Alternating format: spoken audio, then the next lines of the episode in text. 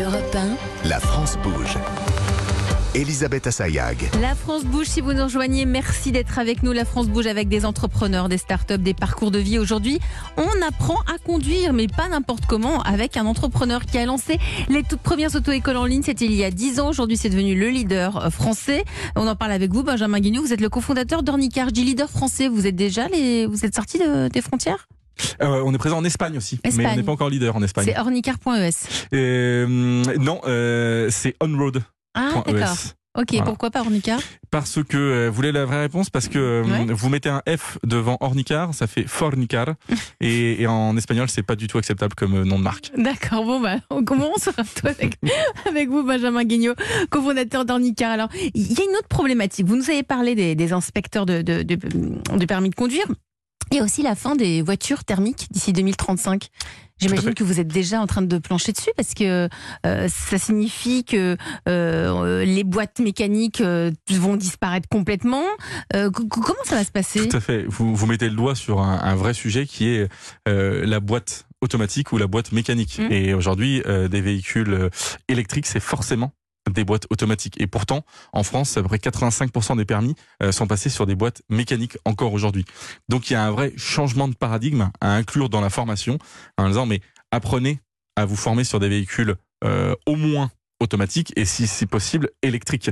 Et aujourd'hui, le problème c'est que les véhicules électriques coûtent beaucoup trop cher.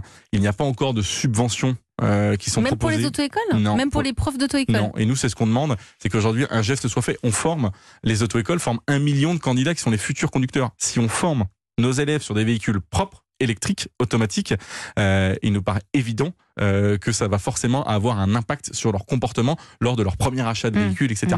Et donc nous, on demande depuis maintenant, encore une fois, des années, ça doit faire 3 ou 4 ans, à ce que des subventions soient mises en place, non pas pour les auto-écoles, mais bien directement pour les enseignants. Pour les enseignants. Là, aujourd'hui, il y a des enseignants qui ont leur véhicule électrique. Oui, mais qui enseignent sur Zoé, par exemple. Ça leur coûte extrêmement cher. Ça leur coûte très très cher. On va continuer à parler de l'apprentissage, de la conduite pour tous les publics, pour que ce soit accessible à tous. On en parle avec Pascal Grand, le fondateur de l'association Mob'In Mobilité. La France bouge. La start-up du jour. Alors Pascal, vous avez 54 ans, vous venez de Clermont-Ferrand, c'est ça ? C'est ça. L'association est née en 2017. Auparavant, vous avez travaillé pendant 20 ans dans le marketing. Pourquoi vous êtes allé du côté des auto-écoles solidaires ? Non, dans le consulting de management des organisations sociales et médico-sociales. Ouais. Donc on n'est pas totalement dans les auto-écoles, dans la l'apprentissage de la conduite. Non, pas du tout, mais bien sur le champ de l'action sociale et solidaire, on va dire. Je viens de là, disons. Et effectivement, la fédération Mob'In, qui est une fédération d'associations qui réunit environ 200 acteurs en France, 250 acteurs. Elle va réunir... nous, on travaille sur la problématique d'une difficulté qui est très forte aujourd'hui en France, c'est le manque ou l'absence de mobilité de publics un peu éloignés, précaires, des personnes en réinsertion. Et pour qui ce manque de mobilité, on considère que c'est 20% de la population en France, 15 à 20%, ce manque de mobilité va impacter directement leur vie sociale, professionnelle. Leur vie, les communes, les emplois. Pourquoi, pourquoi ça vous touche particulièrement ? Parce que la fibre sociale, on va dire ça comme ça au départ, et que cette problématique, moi je l'ai connue très tôt au plus près des territoires où l'absence ou le manque de mobilité. Quelque chose qui vous a marqué ? Oui, bien sûr.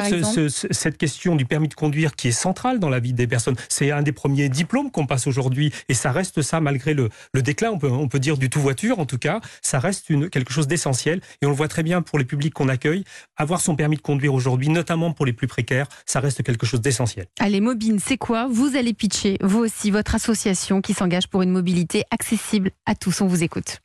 Donc Mob'In, c'est une fédération, je le disais, une fédération principalement d'associations qui sont présentes sur l'ensemble du territoire français, 250 acteurs adhérents à cette fédération aujourd'hui, et qui vont développer des solutions adaptées à leur territoire de mobilité inclusive. Et dans ces solutions de mobilité inclusive, nous avons une centaine, parmi les 250 adhérents, une centaine d'auto-écoles associatives. C'est une réglementation spécifique en France, hein. Benjamin parlait de réglementation. Nous avons un agrément d'auto-école pour toutes ces structures-là. qui vont accompagner, mais pas accompagner sur des logiques plus purement économiques, mais accompagner surtout des personnes qui rencontrent des difficultés pour avoir leur permis. Ces difficultés, elles vont être de l'ordre de la langue, des difficultés d'apprentissage, des situations de handicap. On a en fait une part importante de la population, c'est pas toujours connu, je dirais entre 10 et 20% de la population qui rencontre ces difficultés. Et puis on parle souvent des jeunes qui passent leur permis, il n'y a pas que des jeunes qui passent leur permis, il y a aussi des personnes qui ont entre 35 et 45 ans qui vont avoir besoin de passer leur permis, et c'est plus compliqué que pour des jeunes. Pourquoi c'est plus compliqué ? Parce qu'on n'apprend pas de la même manière à 35 ou 45 qu'à 18 ans, tout simplement. Merci pour votre pitch, Pascal Grand, vous êtes le directeur de cette association Mob'In, elle est présente où ? Eh bien, nos adhérents sont partout en France. Partout en France. Partout en France. Et le public, c'est quoi ? C'est surtout des personnes, des jeunes en réinsertion, des jeunes en réinsertion, mais des moins jeunes également en réinsertion, des demandeurs d'emploi qui rencontrent des difficultés à retrouver un travail, pour qui la mobilité va être essentielle. Essentielle, hein, il ne peut pas trop retrouver du travail si c'est pas... parfois, c'est la clé même dans certaines annonces, avoir son permis. Exactement, c'est toujours en haut du CV, hein, c'est toujours ce qu'on demande. Et on sait aujourd'hui qu'après la question des compétences professionnelles, l'absence ou le manque de mobilité, c'est le premier frein à l'accès à l'emploi. Vous en pensez quoi, Benjamin Guignot ? Vous êtes le cofondateur d'Ornicar. Quel regard portez-vous sur... Voilà, c'est des auto-écoles solidaires, hein, on les appelle comme ça. Hein. Nous, une des premières valeurs d'Ornicar, quand on s'est créé en 2013, c'était le permis de conduire ne doit pas être un luxe. Et aujourd'hui, avec 2 000 € en moyenne, quand on s'est lancé, c'était le prix de la formation au permis de conduire, ça devenait un luxe inaccessible pour une bonne partie de la population. Et surtout, c'est paradoxal. On demande à des jeunes, qui sont certainement les personnes avec le pouvoir d'achat le plus faible en France, de dépenser 2 000 € pour pouvoir trouver un boulot. Mais pour trouver un boulot, moi j'ai besoin de mon permis, mais pour un boulot et pour mon permis, j'ai besoin d'un boulot. Une voiture. Exactement. Aussi. Et donc en fait, on s'en sortait pas, et je trouve que nous, on a des enseignantes partenaires d'Ornicar qui nous ont quittés. J'en connais 3 de mémoire pour pouvoir monter des auto-écoles associatives. Et on trouve que évidemment, c'est une démarche très courageuse et extrêmement nécessaire aujourd'hui, compte tenu du contexte et du prix de cette formation. Du prix de la formation, parce qu'aujourd'hui, si on veut avoir des aides, il faut faut être déjà salarié, avoir des aides avec le plan... le CPF, le compte personnel. Exactement. C'est tout, c'est la seule aide qu'on a aujourd'hui. C'est les seules aides. Alors, il y avait le permis de conduire à 1 € mais qui n'a jamais vraiment fonctionné. Nous, le CPF, évidemment, c'est une aide colossale pour les jeunes qui passent le permis de conduire. Il faut qu'ils soient déjà salariés. Il faut qu'ils soient salariés. Il y a une proposition qui avait été faite pour la portabilité du compte personnel de formation des parents vers l'enfant pour pouvoir financer le permis de conduire.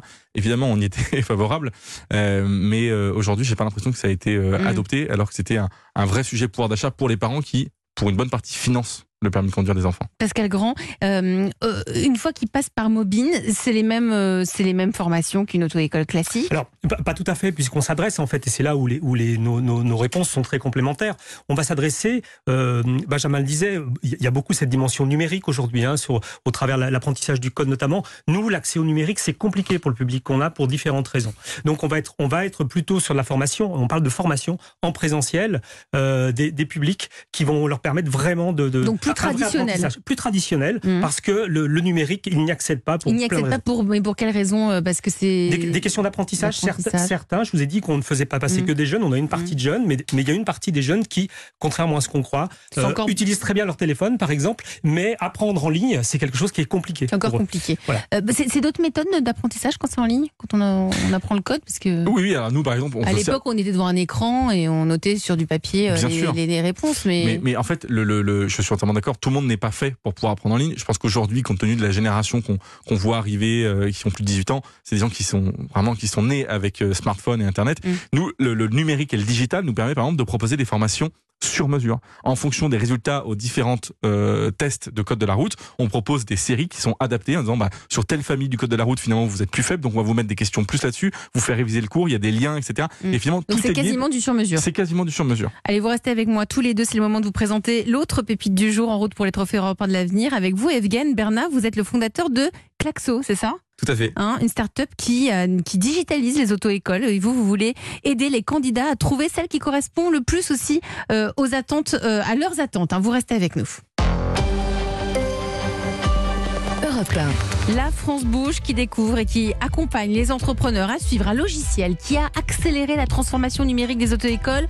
C'est Klaxo, son fondateur est avec nous, il a besoin de conseils, ça tombe bien, Nathalie Carré de la CCI est sur les starting blocks.